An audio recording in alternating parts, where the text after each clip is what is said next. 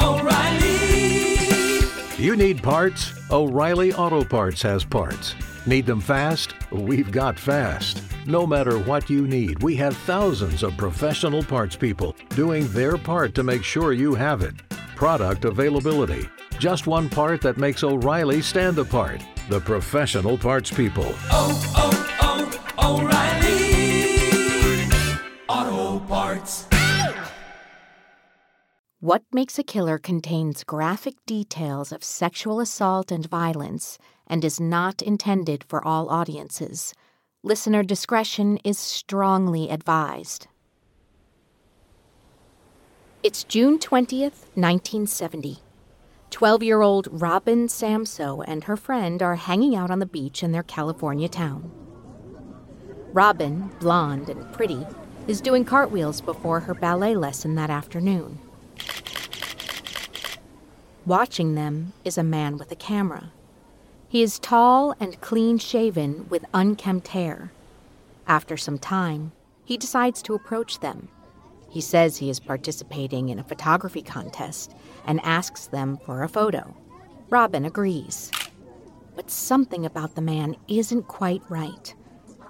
A neighbor recognizes the girls at the beach and asks them if everything is okay, and the man disappears like a puff of smoke. Once he is gone, Robin gets back on her bicycle and heads over to her ballet class alone. This photographer was a suspect right away because 45 minutes later, Robin disappeared and was never seen again. 12 days later, a park ranger is working on clearing an area in the Sierra Madre Mountains of Southern California when he comes across something odd. He sees bones, but they are definitely not animal bones. He then finds something shocking. It's a body, and removed from the rest of the body, a head. The park ranger calls his dispatcher, who notifies the police. Robin has been found, or at least what's left of her. Pieces of her hands and feet are missing, as are some of her teeth. Robin's friend tells authorities about the man at the beach, and a sketch of the stranger gets circulated. Almost immediately, the man is recognized by his parole officer. And he called detectives and said, "You guys need to check out Rodney Alcala. It looks like him." This man had been arrested for assaulting a minor before, more than once. But the man also looked familiar to many around the nation, because in between his various murders, arrests, jail time, and releases, Rodney Alcala had time to appear on a dating show. Well, let's see. Back to number one is a successful photographer who got his start when his father found him in the dark room at the age of 13, fully developed. Please welcome Rodney Alcala. Rod, welcome. When I found that he was a serial killer, it was like, bing, it just all came together, like a slap in the face. As the layers of his case unfolded, police discovered that Robin Samsoe was far from the last murder he would be tied to. And as technology got better, police would find even more missing women who had lost their lives to the dating game killer. Essentially, the nature of Alcala's crimes were that he would present himself to women, often through an alias, as a photographer. He would basically convince people that he was doing a photo shoot, that they were a desirable part of the photo shoot. He would bring them to the photo shoot, and then he would rape, torture, and kill them. This is What Makes a Killer, a series that chronicles the lives and crimes of the world's most notorious killers. I'm your host, Jennifer Natoso. In every episode, we'll trace a killer's origins, examine their behavior, and follow their path to bloodshed. In this episode, we'll discuss Rodney Alcala, the dating game killer.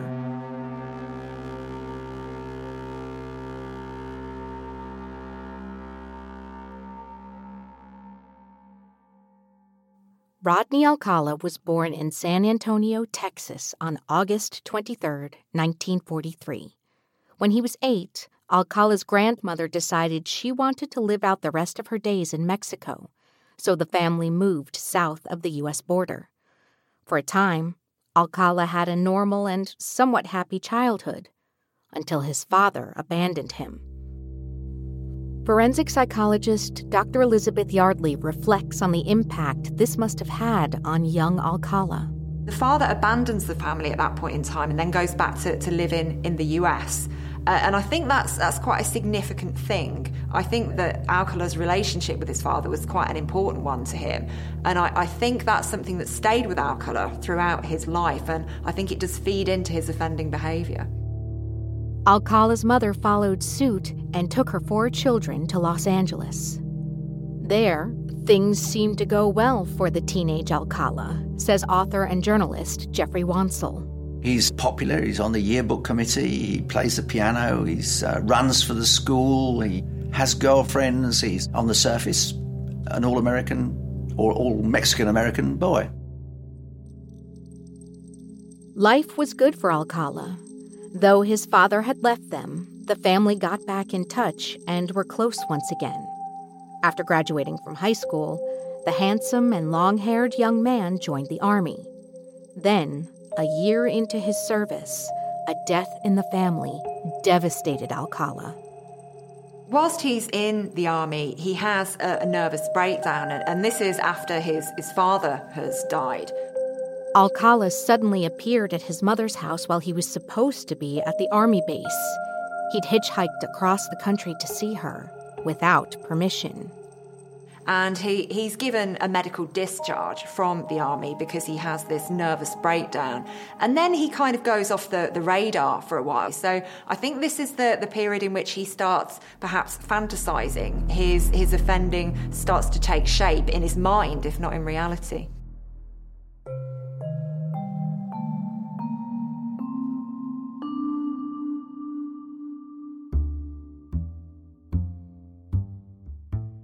From the secret files of the International Spy Museum in Washington, D.C. comes Spycast.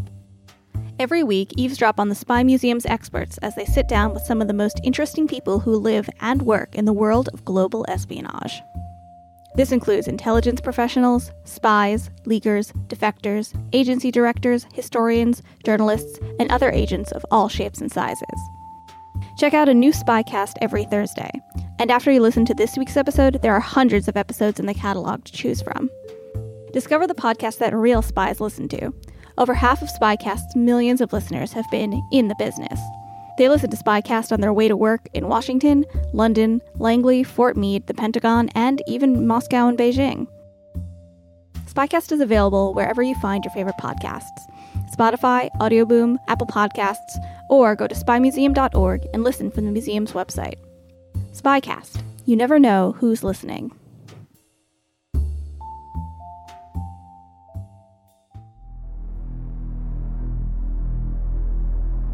In September 1968, Alcala committed his first known crime. He lured an 8-year-old girl into his Hollywood home, raped her, and left her for dead. Orange County Deputy DA Matt Murphy recalls what happened. This is the worst nightmare for any parent. Rodney Alcala and people like him are the reason why you can't send your kids walking to school alone. He kidnaps her, he rapes her. A good Samaritan sees her get into his car, and it doesn't look right. And he follows the car to the house, and it doesn't look right. Now, this is 1968, so it's long before cell phones. He finds a payphone, calls it in. The police get there, knock on the door. Rodney shows up naked and says, "Hey, I'll be right with you." But 25-year-old Alcala didn't plan on getting caught. After a few minutes, police lost patience and kicked in the door.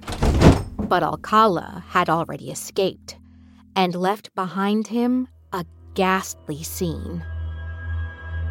There was a small body on the floor, surrounded by a lot of blood. Next to the young girl sat the weapon Alcala had used to strangle her, a metal rod. Now the officer on the scene had to decide whether to save the little girl or go after Alcala. He runs out the back naked, okay? And the police officer, who's by himself, looks down, and it's one of those situations where it's save this bleeding little girl on the floor who's unconscious and very close to death. She was in a coma for 33 days. after this happened. So it's save the little girl or catch the bad guy running out of the back. And he did the right thing. He saved the little girl. But that meant Alcala got away. It was a depraved and violent attack on a child that seemingly came out of nowhere. Alcala didn't have any history of anger towards women or abuse in childhood that is common with child abusers. So where did this come from? Well, if I was to describe Alcala with three words, it would be me, me, me. This man is an absolute narcissist, and he doesn't care about the rights or the feelings of other people, and all of his behaviour revolves around him. So he's somebody who was only going to ever pursue his own desires, and unfortunately, this ended up in a lot of people losing their lives. Officers searched Alcala's deserted apartment and found many disturbing photos of young girls. They also found an ID card. But Alcala was already far away from his crimes, 3,000 miles across the USA in New York. He does not hang around. He decides to leave Los Angeles and turns up in New York, where he enlists in the New York Film School under the name of John Berger. This is quite a cunning way of both avoiding detection and of starting to build up these new personas, these new characters to present to the people that he comes into contact with. So he's somebody who can put on and shed identities just like a snake. And that's how I describe Alcala. He's constantly shedding his skin and reinventing himself. With his new alias, John Berger, Alcala lived a bohemian New York lifestyle, and even studied film under renowned filmmaker Roman Polanski. He also got a summer job at an all-girls summer camp in New Hampshire. The police, though, were catching up. After Alcala fled Los Angeles, he was added to the FBI's nationwide 10 Most Wanted list.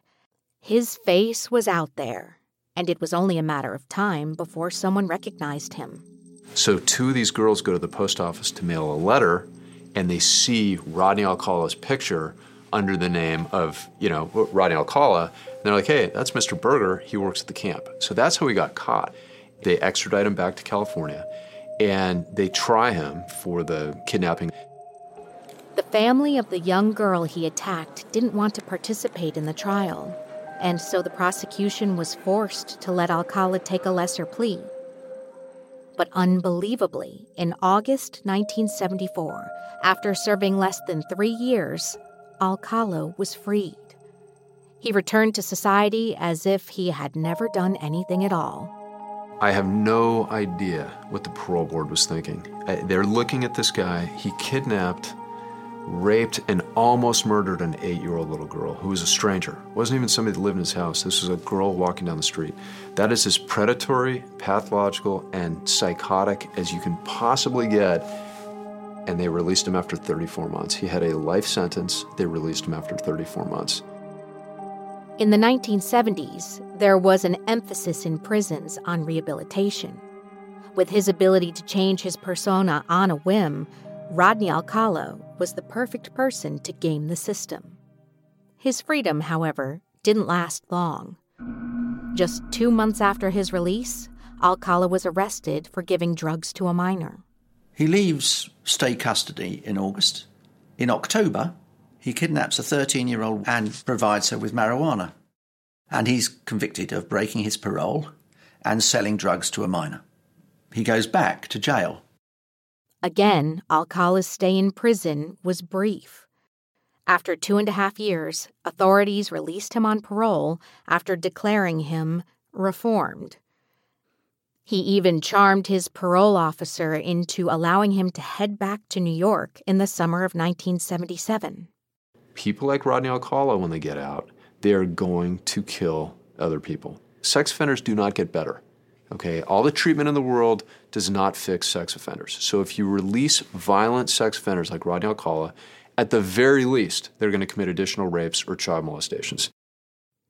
Alcala's stint in New York was short, but it would be a stay that became notorious more than 30 years later.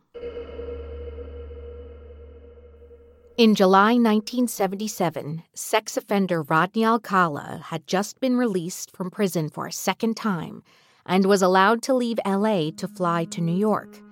And he would make a lasting impact on the city. Alcala is one of those killers who believed he was cleverer. He could hide in plain sight. I'm John Berger in New York. I'm an ordinary, humble man in Los Angeles. I couldn't possibly be dangerous. He is, in some respects, even more dangerous. Like a perfectly camouflaged snake that you tread on by accident because you don't realise it's there.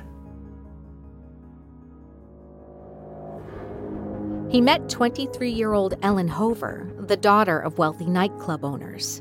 She disappeared from her apartment one day in July. And even with a $100,000 reward, she wasn't found for another year. Her decomposed remains were found on the Rockefeller estate in Westchester County, New York. Her murderer, meanwhile, wouldn't be found for another 34 years. At that point, he was back in Southern California. Over the next 3 years, Alcala photographed other young women who were later found murdered in similar ways. 18-year-old Jill Barkham, who was found in a Los Angeles ravine. 27-year-old Georgia Wixted, found strangled in her apartment. There was Charlotte Lamb, who was another woman who'd moved here from the Midwest. She was found in a laundry room in an apartment complex in the city of El Segundo. And one of the things that was consistent with all of Rodney Alcala's rapes and murders is that his semen was located in virtually every inch of the body of these poor women. So these were long, ongoing, torturous murders and rapes. By the summer of 1979, Alcala was traveling all over the country, but mostly made his home in California. The 35-year-old was working as a freelance photographer after some failed attempts at other jobs. His photography was a convenient tool for meeting people. It also allowed him to commit murders quietly. Alcala convinced 21-year-old Jill Parenteau to let him take pictures of her. On June 14th, she was found dead in her Burbank apartment, strangled and nude, her body posed as if for a photograph. 6 days later, Alcala would do something that would draw attention to him. He spotted 12-year-old Robin Samsoe hanging out at Huntington Beach with her friend. Samsoe caught his eye. She was a pretty girl, and she was without parental supervision. Here's Orange County Deputy DA Matt Murphy. He approached Robin and her friend, who was also 12 years old.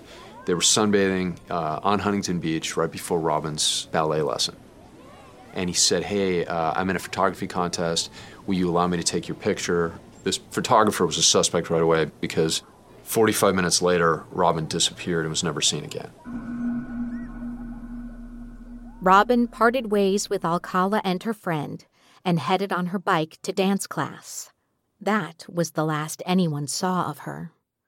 Police officer Steve Mack remembers the next morning when he got the briefing. I'd only been with the city of Huntington Beach for a year. We go to briefings in the morning and they give us any crimes that have occurred during the evening that we should be on the lookout for. And that morning, on the 21st, they told us of Robin's disappearance and the description of the bicycle that she was riding at the time of her disappearance. Robin Samsoe's disappearance devastated Orange County. The community was known for being peaceful. We get literally hundreds of thousands of people coming to our beach annually because of its serenity and beauty. They put out a press release and they talked to one of Robin's friends that she was with the day before and obtained a composite of a person that had been taking photographs of them at the beach. As patrol officers, we began scouring the alleys and behind grocery stores and shopping centers looking to see if the bicycle had been discarded. For probably the next 2 weeks, the alleys and behind shopping centers were probably some of the safest places because even though they'd been checked at 10 o'clock in the morning, somebody was probably driving by at 2 o'clock in the afternoon. Everybody wanted to find that bicycle. Robin's friend gave a description of the man they'd encountered. He had long, dark hair and had honed in on us like a shark in the water. The sketch went out on local television, and it looked remarkably similar to an already known child molester, says Deputy DA Matt Murphy. This was a big deal media-wise because we had a missing 12-year-old girl, and Alcala's parole officer saw the composite on TV, and he called detectives and said, you guys need to check out Rodney Alcala. It looks like him. It sounds like him. You got to look at Rodney Alcala. And like 15 minutes after they received that phone call, one of the cops is home, turns on the TV, and sees Alcala on The Dating Game. Well, let's see. Baxter number one is a successful photographer who got his start when his father found him in the dark room at the age of 13, fully developed. Please welcome Rodney Alcala. Rod, welcome.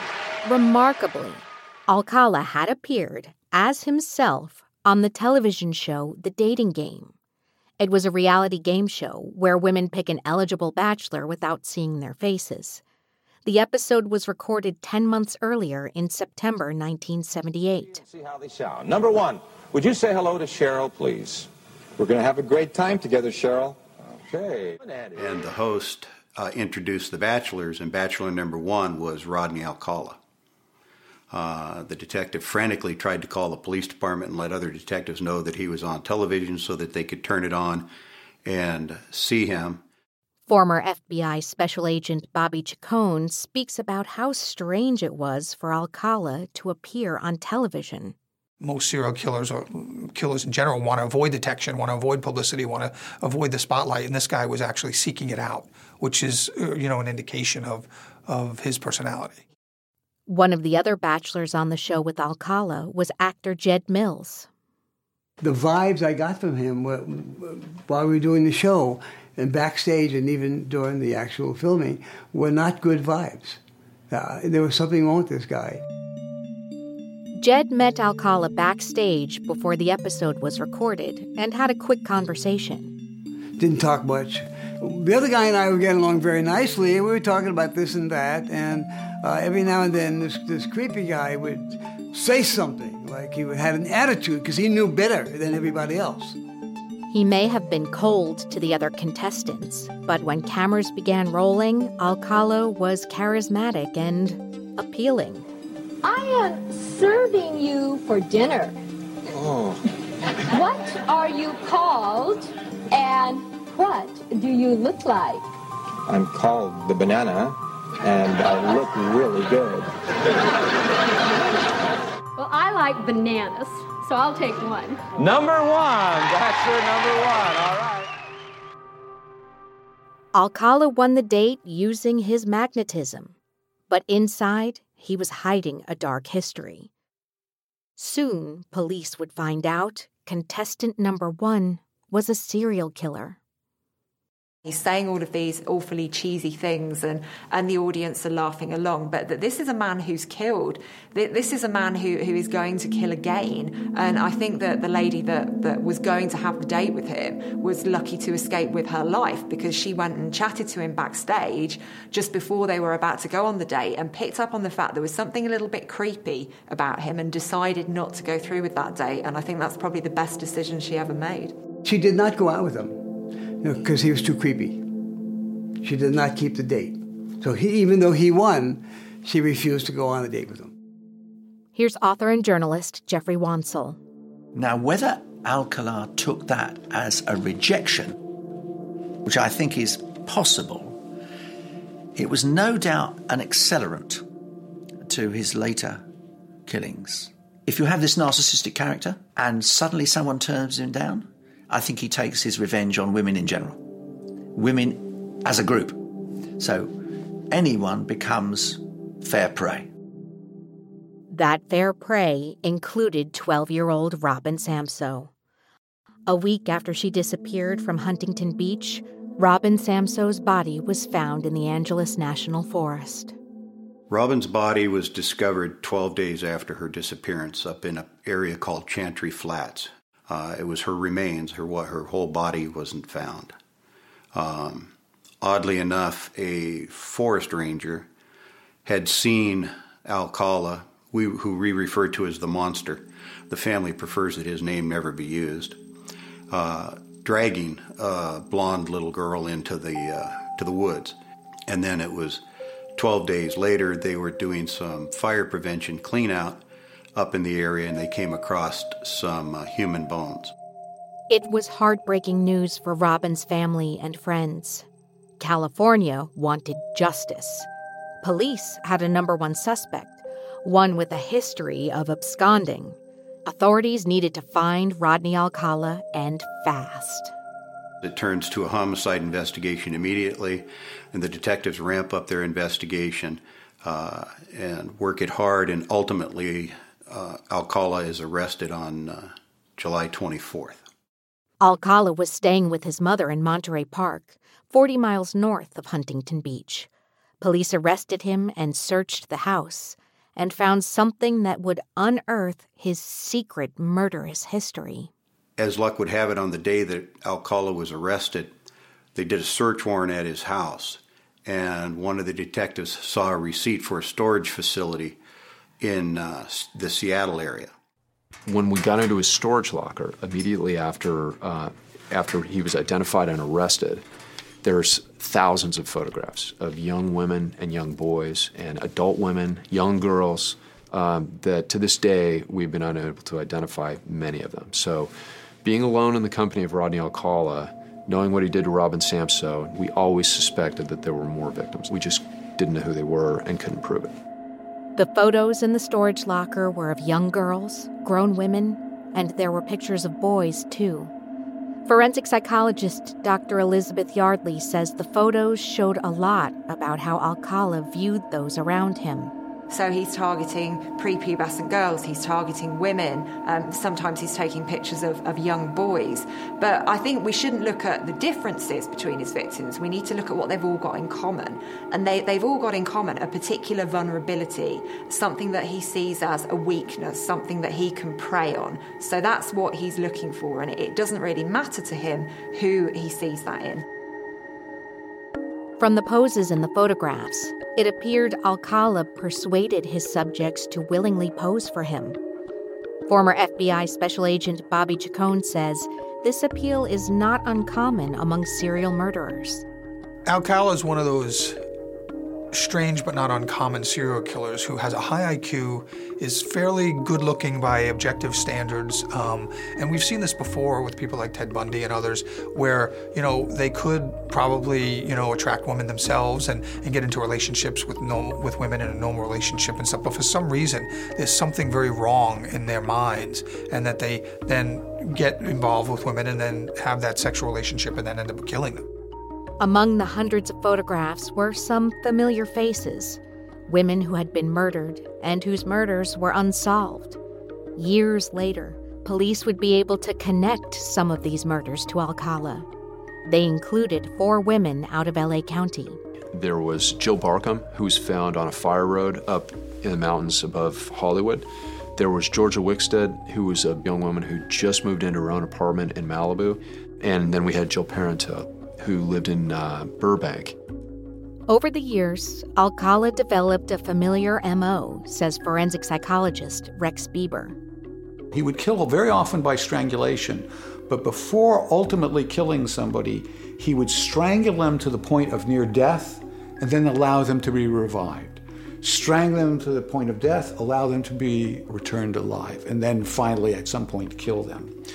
This is a man who got his sexual excitement and arousal from being right there at the precipice of life and death. He needs to see the fire of terror in the woman's eyes as he's on the verge of snuffing out her soul, for him to be aroused. Another woman in the photographs was Charlotte Lamb, who just moved to L.A. from the Midwest. She was found in 1977, strangled in the laundry room of her apartment complex. Alcala is somebody who knows what his victims want to hear. when he comes across young women, he knows that he needs to appeal to their better natures and to compliment them, tell them how pretty they are, that they could be models, that he's a photographer who can make all of this happen for them. And he knows how to sound genuine, so he's a very accomplished predator. He sniffs out his prey, identifies their vulnerabilities and moves in for the kill. Police found even more evidence in the storage unit. Along with the photographs, there was a red silk pouch. Inside were various pieces of jewelry. On the serial killers, especially the rapists, they'll keep a little keepsake. They'll keep a trophy. And we had a silk pouch with all kinds of unidentified jewelry in there. Stuff that we still to this day have no idea where it came from or who the jewelry belonged to. They'll look at the trophy that they kept, in this case jewelry, and they can relive that crime by looking at this piece of jewelry. The monster was a sexually sadistic serial killer. He literally fantasized about these cases and relived them in his mind when he would look at these items of jewelry, these trophies. There was one particular item that gave investigators their biggest break to date. One of the pairs of earrings in there were gold ball earrings that Robin's mother identified as the ones Robin was wearing. It was this evidence that helped convince a jury, but it wouldn't be enough.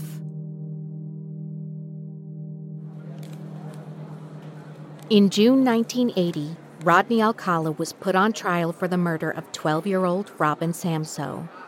With some of Robin's jewelry in his possession, he was found guilty and was sentenced to death. But this was only the first of many trials to come. In 1984, the California Supreme Court overturned his conviction.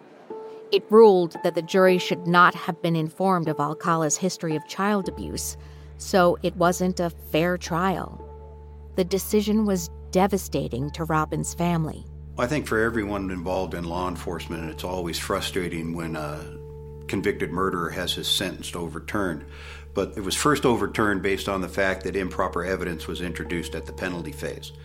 While we suspected that Robin had been sexually assaulted, there was no physical evidence to it at all. Alcala remained in custody. At a second trial, Alcala was once again found guilty of Robin Samsoe's murder. He was again sentenced to death. But once more, the conviction was overturned. Almost 20 years later, in April 2001. The Ninth Circuit Court of Appeals felt that the defense didn't give him adequate protection and that they should have gone to the crime scene where the body was discovered, and for that reason it was overturned. Yet again, Alcala remained on remand while authorities considered whether to try him for the murder for a third time. The tough part about that, and what nobody thinks about, is there's a victim's family involved in this. And Robin Samsoe had a mother who loved her, and she had brothers who loved her, and she had friends who loved her. And every time the case gets reversed, you have to drag the family through this, and they have to go through the process again. I don't think it's a stretch to say this ruined the life of this girl's poor mother. The overturned convictions meant that technology had time to advance. It was 2001, and DNA evidence and testing was far enough along that law enforcement might be able to prove Alcala's ties to other victims. Homicide Detective Steve Mack took this opportunity to submit some of the evidence to a lab. I obtained court orders with the assistance of Matt Murphy from the district attorney's office to get certain pieces of evidence out of court evidence to have resubmitted for DNA testing. In the 1980s, when these trials were taking place, nobody had ever heard of DNA. Now there had been advancements, which even since that time have been further advanced.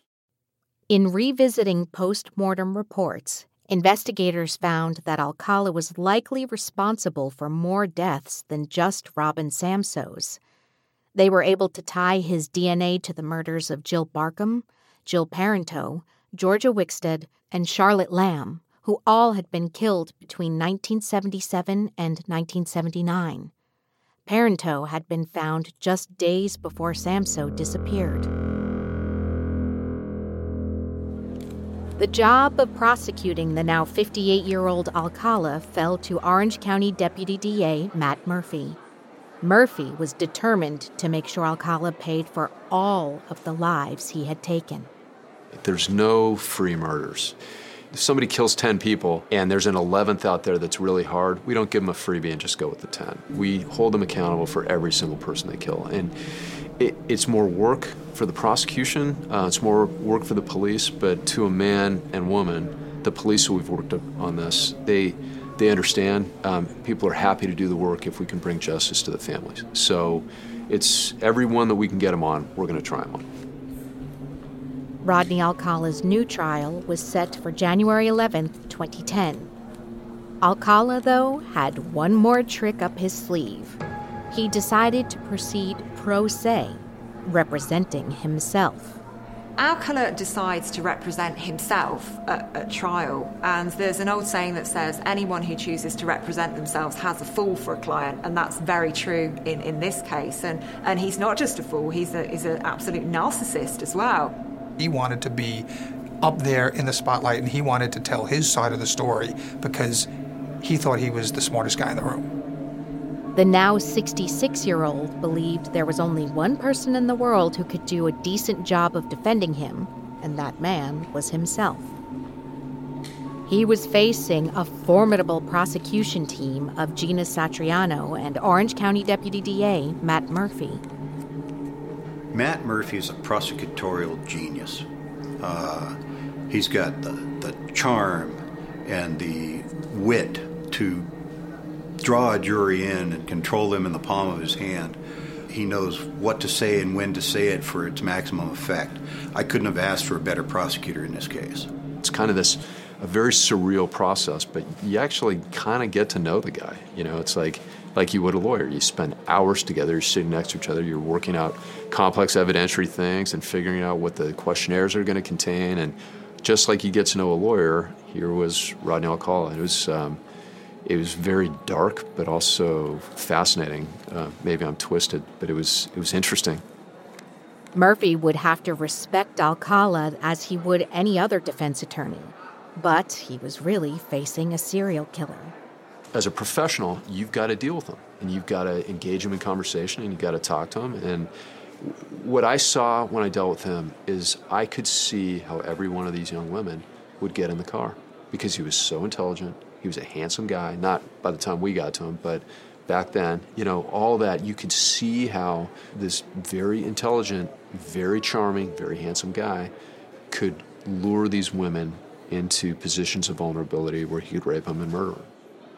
To observers, it was surreal.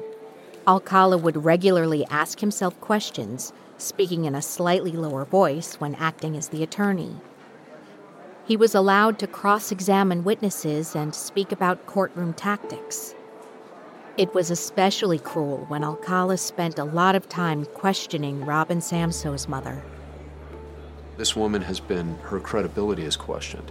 And, you know, and here the third time around, Rodney Alcala is representing himself. So she's getting cross-examined by the murderer of her daughter, who's calling her a liar. I mean, imagine that. To watch him cross-examine Robin's mother and get within feet of her and ask her personal questions really made me angry that he should be allowed to be that close.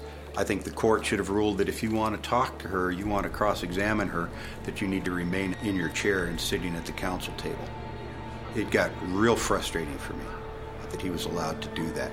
Again, in my mind, he's reliving that incident through his questions of Robin's mother. Alcala didn't seem to offer any defense to the 4 new murder charges against him. However, he was adamant that he didn't murder Robin Samsoe. Sitting in the gallery was now retired officer Steve Mack. I sat with the family through a lot of the trial, and I would speak to them before we went into court and afterwards, and every now and then I would talk to Matt Murphy regarding the tactics of the trial, but since I wasn't actually participating, I tried to stay out of that aspect of it. The prosecution was prepared. They were armed with new evidence about another pair of earrings found in Alcala's storage locker. Back in 1979, Alcala claimed they were his. DNA evidence was about to prove Alcala a liar. They belonged to another one of his victims, Charlotte Lamb. So when we're in that courtroom, it's almost like Charlotte Lamb is whispering from the grave to our jury, Robin's mother was right. Rodney Alcala keeps earrings. You know, I mean, it was the most powerful evidence you could ever hope. And just this tiny little piece of DNA that sat there for decades. And, you know, technology caught up to it, thank God. And that was sort of an emotional part of the trial, you know, when the jury got to realize that Robin's mother, after all of these years and after all of these cross-examinations, was conclusively proven to be right by the DNA of Charlotte Lamb on another earring found in the exact same pouch as the ones that Robin was wearing that day. Linking the murder of Charlotte Lamb to the murder of Robin Samsoe was the final nail in the coffin for Rodney Alcala. On February 25th, 2010, the jury reached a verdict on all five murder charges. Three of those cases, we had very strong DNA, but on Jill Parenteau, it was a tougher case. But fortunately we had a great jury, and we had Francisco Bristano as our judge. So they did the right thing, and they convicted on all of the murders, on Robin, on Jill Barkham, on Georgia Wixted, all of them. So he was held accountable for every one of those young women. It had taken almost 40 years, but on March 30th, 2010, Rodney Alcala was sentenced to death for a third time. It would be the final time. This guy just thought, you know, nothing could touch him, and he was the smartest guy in the room, and as long as he could talk, he would get away with it. Ultimately, he was proven wrong. When the verdict came back, it came back as I expected that it was, but it's still a feeling of elation that this guy lost his third attempt at freedom. Meanwhile, more killings were about to come to light. In 2011, Alcala was charged with two murders in New York, Cornelia Crilly and Ellen Hoover. This was during the time he was going by the name John Berger. To avoid another trial, Alcala pleaded guilty to both New York murders, adding another 25 years to his sentence. In 2010, more than 100 of Alcala's photographs were released into the public domain. As a result, Alcala has since been charged with killing a 28-year-old woman in Wyoming in 1977. He's also suspected of killing other women in Washington State, New Hampshire, and Arizona. Given the volume of the photographs, you know, we always knew that we had other victims. We didn't know who they were. Many of the photographs found in the locker remained a mystery. Some were too graphic to be released, meaning many of the women will remain unaccounted for. Alcala may be the most dangerous of all of the killers that have ever been caught, because while he was only charged with a relatively small number of murders, the number of pictures he had means that he may have killed in excess of 100 people. Alcala was forced to pay for some crimes, but for the families of the deceased, the pain of losing a loved one is a punishment that lasts forever. I don't think Robin's family is ever going to be at peace. They had their 12-year-old sister kidnapped and brutally murdered in the mountains of Los Angeles County. They live with that every day when they look at her photographs that they have on their shelves. It tormented them then, and when people bring it up today, it's further torment for them. So I don't think they'll ever be at peace. They'll certainly be elated the day he dies. But at peace, I think they're just dealing with it. What Makes a Killer is an Audio Boom original series in production with Woodcut Media and hosted by me, Jennifer Natoso. This series is produced by Audio Boom's Rachel Jacobs, Blair Payton, Lauren Vogel, Karen Bevan, and by Nick Mavrodakis for Woodcut. Original music by Ben Craigie. Executive producers for Woodcut are Kate Beale and Janelle Patel, and for Audio Boom are Brendan Regan and Stuart Last. A special thanks to the friends and families of victims willing to share their stories. If you or someone you know is a victim of sexual assault, please reach out for help. You can contact the National Sexual Assault Hotline by calling 1-800-656-HOPE. That's 1-800-656-4673. You can also visit their website at rainn.org. That's rainn.org. If you haven't already, don't forget to follow us on Spotify or subscribe on Apple Podcasts, Stitcher, or wherever you find your favorite shows. If you have some time, we would love for you to leave us a review. On next week's episode of What Makes a Killer, when a young girl disappeared from a London neighborhood, the city was clamoring to find out what happened. No one knew that the perpetrator was right in front of them and right in her family. Stuart's behaviour throughout this interview is inconsistent with somebody who is in turmoil, worried, anxious about Tia Sharp being missing. His body language is far too animated. He's shrugging his shoulders a lot. People shrug their shoulders when they're saying, I don't know. But he's giving supposedly truthful statements and saying, I don't know.